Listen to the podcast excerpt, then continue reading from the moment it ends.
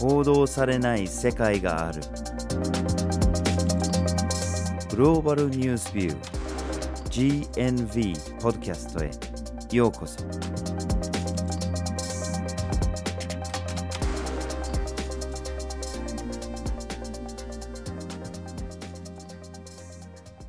バジル・ホーキンスです前田京香です。初出演ですねはい。よよろしくお願いしますろしくお願いします。はい。今回のポッドキャストのテーマは、ネパールの人身売買です。そもそも人身売買とは重大な犯罪であり最悪の人権侵害の一つとされていて弱い立場にある人々を搾取する目的で人を売買して強制的に労働させたり奴隷化させたりすることを意味しています。まあ、本当にこれひどい話ですよね。はい。もちろん人身売買っていうのは、まあ、どの国にもあるわけで、まあ、例外はないでしょう。ただ、その中でも、えーネパールは最も収益性の高い人身売買市場の一つだとされているんですね。まあ、要するに人身売買に加担する犯罪者っていうのは、まあ、儲かりやすい市場だっていうふうにされているんですね。それもあって、多くの人がその被害に遭ってるんですね。おまけに2020年から流行している新型コロナウイルスの拡大でまたこれがさらに大きな問題になっています。まあ、このポッドキャストではネパールでのこの人身売買の問題とその背景とコロナのようなさらなる要因についてもちょっと探っていきたいと思います。はい。今回のポッドキャストでは、まず人身売買の現状について見ていき、次になぜ人身売買が起こるのか、そして最後に解決に向けた取り組みと残る課題について話していきたいと思います。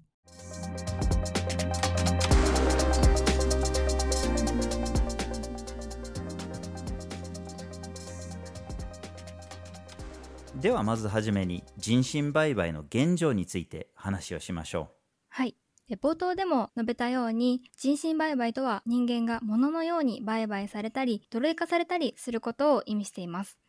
その目的は様々なんですけれども、世界的に見るとその半分が強制的に売春を行わせるといった性的搾取というふうに言われています。うんまあ、それ以外にも強制労働とかっていうのもいっぱいありますよね。まあ、例えば家庭内労働とか政府にされたりとかっていうのもいっぱいありますし、あるいは職場だったりですね、工業だとか、建設業だとか、漁業だとか、様々な業界での人身売買が行われているというふうにされています。そしてもう一つの怖いパターンとして、えー臓器売買ですね。特にその貧しい人が自分の腎臓を一つ売ったりとか、あるいは騙されて知らないうちに手術されて腎臓が取り出されて売買されてるとか、いろんなケースがあるんですね。本当にこの人身売買っていうのは幅広い側面を持ってますね。はい。じゃあ、どのように人身売買が行われるのかっていうことなんですけれども、その多くが先ほどもお話にあったように騙されたり、それが人身売買だと気づかないまま被害に遭っているケースっていうのがほとんどなんですよね。うん。人身売買業者いわゆるブローカーは非雇用率が非常に高かったり収入が少ない貧困地域で生活が困窮している人々に例えばいい仕事を紹介するとか都会に行けばもっと生活が楽になるというふうに声をかけているんですよね。また他にもこう借金返済の代わりにこう売られていわゆる債務奴隷となるケースも存在してます。または貧困で生活が立ち行かなくなった家庭では人身売買と分かっていてもこう生活を得るためにやむを得ず子供を売るというような悲しい現実も中には存在していますまあ、これまでの話は割とこう世界的に、まあ、一般的に行われている人身売買の話なんですけれどもネパールは決して例外ではありません。ただ今回ネパールを取り上げる理由の一つにはやっぱりその被害の多さっていうのがありますよね。まあ、皆さんネパールがどこにあるのかって、まあ、ご存知な方が多いかもしれないんですけれども、まあ、ヒマラヤ山脈の真ん中ですよね。インドと中国に挟まれている山国ですね。で観光業とかまあいろいろもちろんあるんですけれども国の人口を全体的に見るとその大半ですね約68%が農業に従事しているというふうにされています。そしてやっぱり貧困問題が非常に深刻ですよね。貧困を図るにはさまざ、まなやり方あるとは思うんですけれども、まあその生活に必要な最低限のニーズですね、衣食住がカバーできていないっていう、この生死に関わるようなレベルでの貧困状況にいる人口の割合っていうのが約83%だとされています。本当に人口の大半が本当にひどい貧困状況にいます。そのネパールではやはりその貧困が原因となって人身売買が横行していて具体的に言うと2018年には1年間で約3万5千人もの人々が人身売買されたというふうに言われているんですよね。うんっていうかこれ知られてる数だけですよね。もちろん把握できてない人が非常に多いので、これは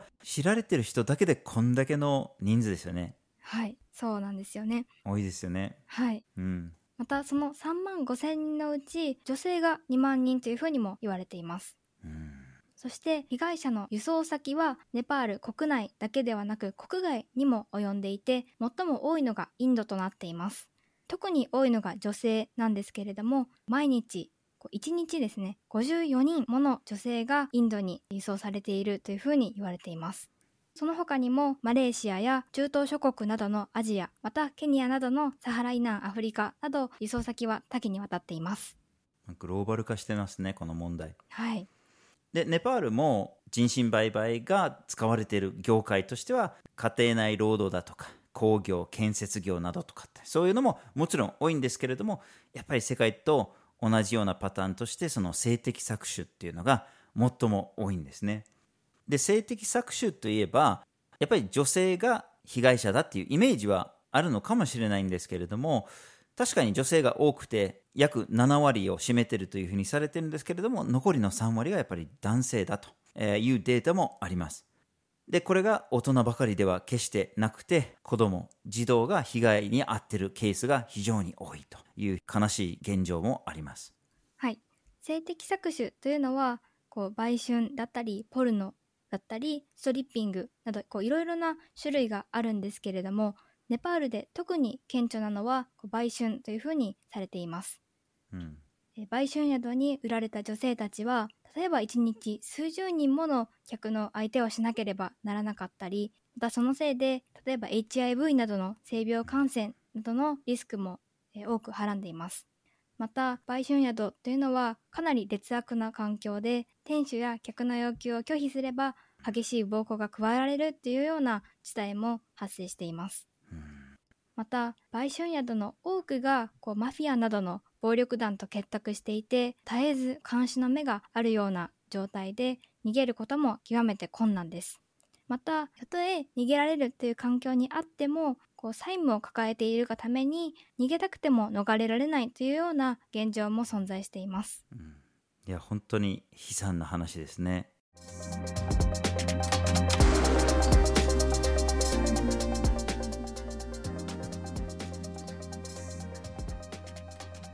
続いてなぜ人身売買が起こるのかについて見ていきましょう。はい。人身売買が発生する理由って様々で内部要因と外部要因に分けることができるかと思います。供給に関するものと需要に関するものっていう感じですよね、はい、でまずその内部要因からいきましょう。おそらくこれ最大の内部要因っていうのは貧困でしょうね先からも言ってますようにやっぱり深刻な貧困状態で、まあ、苦しんでる人たちの割合が非常に大きいんですね。80%を超えるようなレベルで人々が貧困状態にいます。でこれただ単なる貧困だけじゃなくてネパール国内での格差の問題もありますよね。で例えばその中でもカースト制っていうのはあります、まあ、インドとかでのカースト制の方が有名かもしれないんですけれども、まあ、ネパールにもあったりするんですね。この階級社会的なものでやっぱりその階級的に低い人たちが差別されたりとか。それがやっぱり余計貧困な状態にいるという問題がありますよね、はい、でそれプラス2015年に大きな事件が起きましたよね地震ですね、大きな地震で、ネパールがかなり大きなダメージを受けたんですよね。で、そうするとやっぱり余計貧困に陥る人たちが増えて、で、どうにかその貧困状態から抜け出そうとして、その中で人身売買のターゲットになりやすいという状況が発生しました。である統計では発表された人身売買の件数がその地震が発生してから大きく増えてるんですね。10倍にも増えてるというような状況ですね。まあ、これ本当にどこまで把握できているのかっていうの問題はまだあるとは思うんですけれどもでも間違いなくその人身売買の被害に遭う人が増えましたね。はい。そしてもう一つの内部要因というのが女性の立場の脆弱性です、うん。ネパールでは男性が優先的に教育が受けられたりまた就職する際にも男性の方が有利だったりしているんですね。女性は社会的地位が非常に低い傾向にあります。うん。またそれに加えて例えばダウリー制度。これは結婚する際に花嫁の家族が花婿の家族に対して金銭を支払う制度なんですけれどもこういった慣習だったり家父長制といった慣習が根強く残っていてこれも男女差別を助長しているというふうに言えます。うん。まあこういった状況下で多くの女性は安定した職に就くことができないんですね。ですのでネパールの女性はそこから逃れて仕事を得たいというふうに思ってそれゆえにこうブローカーに騙されてしまうというのが悲しい現状です。また例えば一旦人身売買に陥ってしまう例えばそのブローカーの手に渡ってどこかで売春させられるとかっていうことがあって救出されるケースっていうのが結構ありますよねはい、そこで人身売買が行われているというのが、まあ、発覚してでそこから、まあ、例えば警察が入って救出されると。そういうケースがあったりします。でただそこから救出された人たちがどうするのかと。という問題が残ります、まあ、一問なしからの出直しっていうのもありますしどういうふうにしたら立ち直れるかっていうのは分からないまま、まあ、例えばそのリハビリテーションができるような施設がなかったりとかあるいはそのための支援がなかったりすると、やっぱりなかなか問題が解決しにくいんですよね。特に性的搾取に遭ってる人たちに対する差別だとか、軽蔑だとか、そういう問題が残ってたりするんですね。あるデータによると、その売春の状態から救出される女性の中の40%もがもう一度売春の仕事に戻ってしまうというふうにされているんですね。うんこれ結構ショッキングなデータですよね。はい、かなり衝撃的ですよね。うん。せっかく救出されてるのにっていうところですよね。はい、またその売春の仕事っていうのもあって、子供も産んだりすることがあるんですよね。で、その子供たちもまたその環境の中で育つと脆弱的な立場のままでこのなんか悪循環が続くという状況もあります。はい。では続いて外部要因を見ていきましょう。うん。まず一つ目に挙げられるのは人身売買の市場において付与される価格の安さです。うん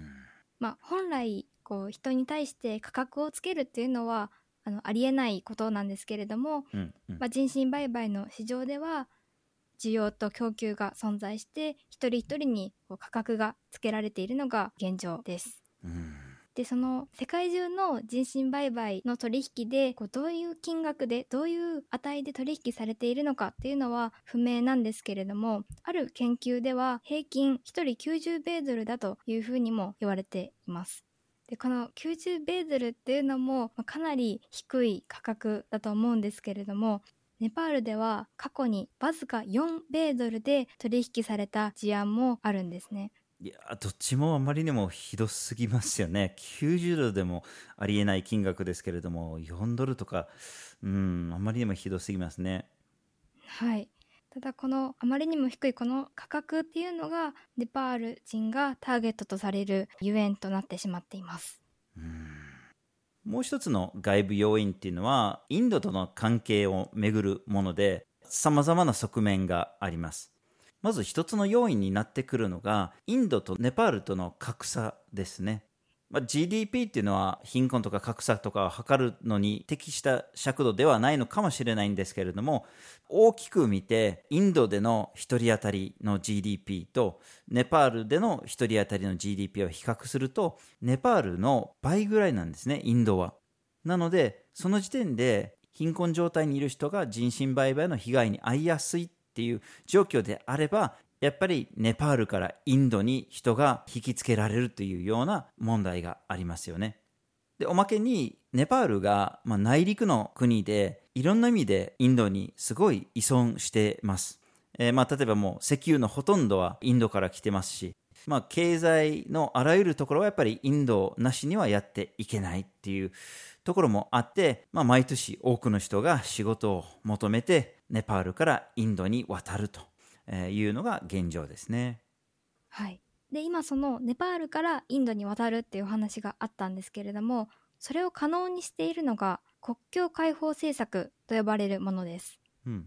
これはネパールとインドの両国民がビザやパスポートを用いることなく国境を通過できるようにする政策なんですけれどもこれによって出入国の手続きを行うことなく自由に両方の国民がそれぞれの国を行き来することができるんですね。うん、これは1950年に両国民に平等な権利を付与するという目的で両国が締結した条約で定められました。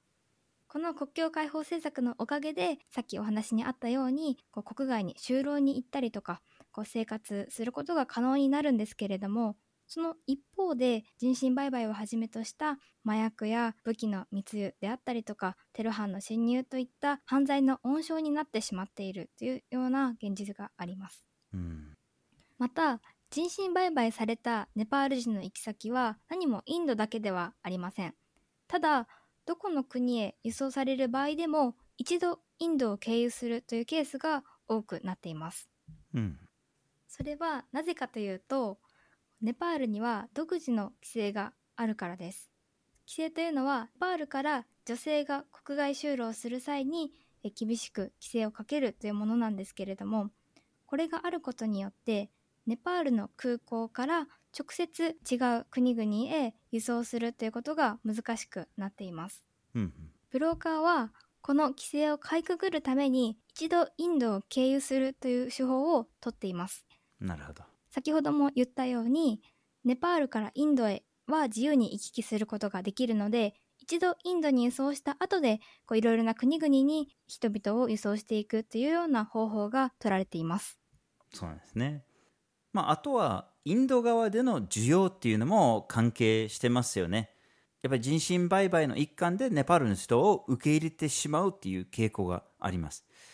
で、まあ、それは様々な理由はあるんですけれども、まあ、例えば、えー、売春においては、ネパール人に対する需要が高い、人気があるとかっていうような、えー、話があります。で、これが、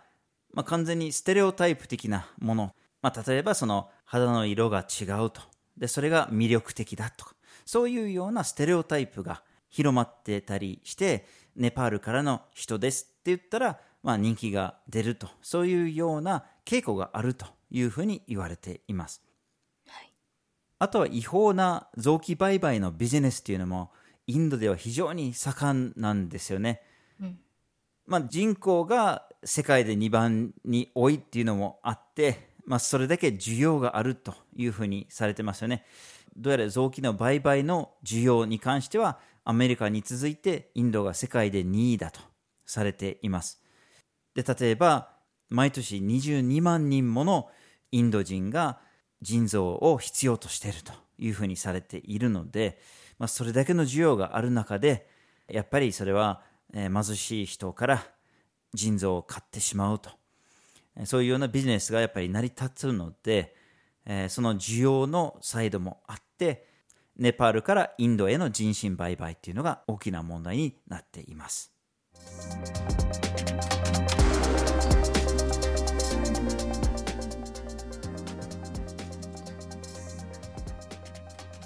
では最後にネパールでの取り組みと残る課題について話をしましょう。はい。今まで見てきたような人身売買問題に対して様々なレベルで取り組みが実施されています。うん、まずは政府のレベルで見ていきたいんですけれども、ネパール政府は女性の権利、健康に関する11もの条約に締結しています。うん、その中にはいわゆる女子差別撤廃条約も含まれているんですね。はい。そしてその条約を批准すると、まあ、国内の法律に落とし込んでいきますよね。でその関連でさまざまな国内での法律が、えー採択されています。まあ、一つ主要なものとして挙げられるのが2007年に制定されたもので人身売買及び輸送管理法っていう法律があるんですね。で、この法律では、まあ、明確に人身売買っていうのは犯罪ですというふうに明記した上で、まあ、その犯罪に関するものだけじゃなくて、その被害に遭った人に対する、まあ、支援に関する規定まで含まれていますね。例えばその救出された、解放された人たちに対して、その社会復帰ができるようにリハビリテーションセンターを作るとか、そういうようなことも含まれています。はい。ただ、法律を制定したんですけれども、課題も残っています。うん残念なことに、これらの条約や法律の効果は薄いとされています。というのも、先ほどの人身売買及び輸送管理法に関しては、法律の定義が曖昧なのではないかという指摘が上がっています。この法律では、人の売買や奴隷制は禁止しているんですけれども、強制労働を目的として人々を収容したり輸送するというところは、えー禁じられていないんですね。うんこの法律は穴があるので、それが抜け道となってしまっているということができます。うんまたその法律自体がまあ綺麗なものになっていたとしてもそれを実際摘発に持っていくためのものとしてもちょっと弱い部分もありますよね。まあ、要するにその摘発がまあ今一つ追いついていないという状況です。まあ、その背景にはやっぱり貧困問題もありますよね。まあ、貧困があると政府の予算自体も限られているので、まあ、例えばその問題に対する捜査を行うとか、摘発したりするっていうような行動に使える人々ですね。その人数が足りていないっていうのもありますし、割り当てられている予算とかっていうのも不足しているという問題があります。また例えばその人身売買を目的にネパールからインドに渡るとかっていう話もあったんですけれども、まあ、そもそもその国境開放政策っていうのもあるんですけれどもやっぱりその渡ろうとする人たちが人身売買を目的に渡ってないかっていうことをやっぱりチェックしたりと摘発したりするっていう必要性がやっぱり残っているんですけれども、まあ、そもそも国境が非常に長いっていうこともあって、まあ、常に全部をパトロールできるわけではないですよね。さらにコロナが出てくるとまた問題が悪化してしまっています。まあ、ロックダウンがあったりとか、いろんな意味で社会が変わってたりとか、いろんな形で対策を取るっていうことが制限されたりするっていう事態になりました。もう一つその解決を妨げる問題として挙げられるのが、この人身売買のオンライン化ですよね。まあ、例えば実際どこかで対面でその売買が行われるとは限りませんね。まあ、特にインターネットが普及して、SNS も普及して、えーその売買がどこかのチャットの中で、どこかの SNS のやり取りで行われるってなると、これもやっぱり警察の目が届かないようなところで行われることが多くなってくると、問題がさらに複雑化してしまいます。はい。えさらにもう一つの課題として人身売買の被害者がその被害を訴えないというものがあります。うん。まあ、特に女性の性的搾取に関しては性的暴行を受けても泣き寝入りするというケースが非常に多くなっています。でその理由として一つにはネパールの家父長制社会において広く浸透している信念だったり文化的慣習からたとえ強制的に性的搾取をされて売春をさせられていたとしてもその売春を行っていたということ自体をこう恥だというふうに考えて性的人身売買にあったという事実を公にしないそれを隠す訴えないというような被害者家族が多くなっていますうん。またあるいは権利に関する知識が不足しているため訴訟などの行動に移さないというような理由も挙げられます。うん。ネパールでは農村部を中心に教育が行き届いていないことが知識不足を招いていて訴える権利を持っているということすら知らない人が多いんですね。そのため被害者が被害を訴えないというような事態が生じています。うんまあ、これまではその政府だとか警察とかまあ司法制度とかに関する対策とか問題とか見てきたんですけれどももちろん全てが政府任せっていうわけじゃないんですよね。ネパール国内でさまざまな NGO も活動してるんですね市民団体とか。はいでそれが、まあ、国内のものだったりあるいはその国際的な NGO も入ってきて協力したりとか、まあ、いろんなレベルでの NGO の活動が行われていますでまたその活動の幅が広くて例えば、まあ、実際に救助したりとか、まあ、保護したりするっていう活動をする NGO もあれば例えばその人身売買にあった人例えば不正な債務を負わされて、まあ、債務奴隷の状態に陥っている人たちに対する法的支援をするとかそういう活動もあります。あるいはその救出された人たちのリハビリだとか職業訓練を与えたりするなどの、まあ、社会復帰ができるような状態に持っていくとそういうような支援を行っている活動もあります。はい今回のポッドキャストでは人身売買問題について見てきたんですけれどもこの問題の規模がかなり膨大でネパール政府や警察また NGO などがこの問題に対してこう割いている人員であったり資源や予算などが少ないということがかなり問題として挙げられます。うん。またネパール特有の事情だったりとか、まあ、文化的な社会的な側面っていうのも絡んではいるんですけれどもおそらく何といっても貧困とか格差とかこれが根底にあるでしょう、はい、まあ、つまりそのまあ、例えば本当に仕事がない時にいい仕事あるよっていう話が持ち出された時にそれを乗ってしまうあるいは疑いながらも乗らざるを得ないような状態にいる人たちがたくさんいるとやっぱり止めるのが非常に難しいですね。でこれはもちろんネパール国内での貧困とか格差もそうですけれどもインドとの格差あるいはその他の国々との格差っていう問題もたくさんあると思いますやっぱりこの貧困問題をどうにかしなきゃいけないと思います。で、それにはもちろんネパールだけじゃなくて、世界全体として解決していかなきゃいけない問題だと思います。まあ、いずれにしろ、我々は同じ地球にいる同じ人間なので、たとえ遠く離れた場所にいるとしても、やっぱりこれだけの大きな問題に対して見て見ぬふりするっていうことはやっぱりできないですね。はい。今回のポッドキャストでは、ネパールの人身売買というテーマで人身売買の現状、それから原因、そして解決に向けた取り組みと課題の3つの視点からお送りしました。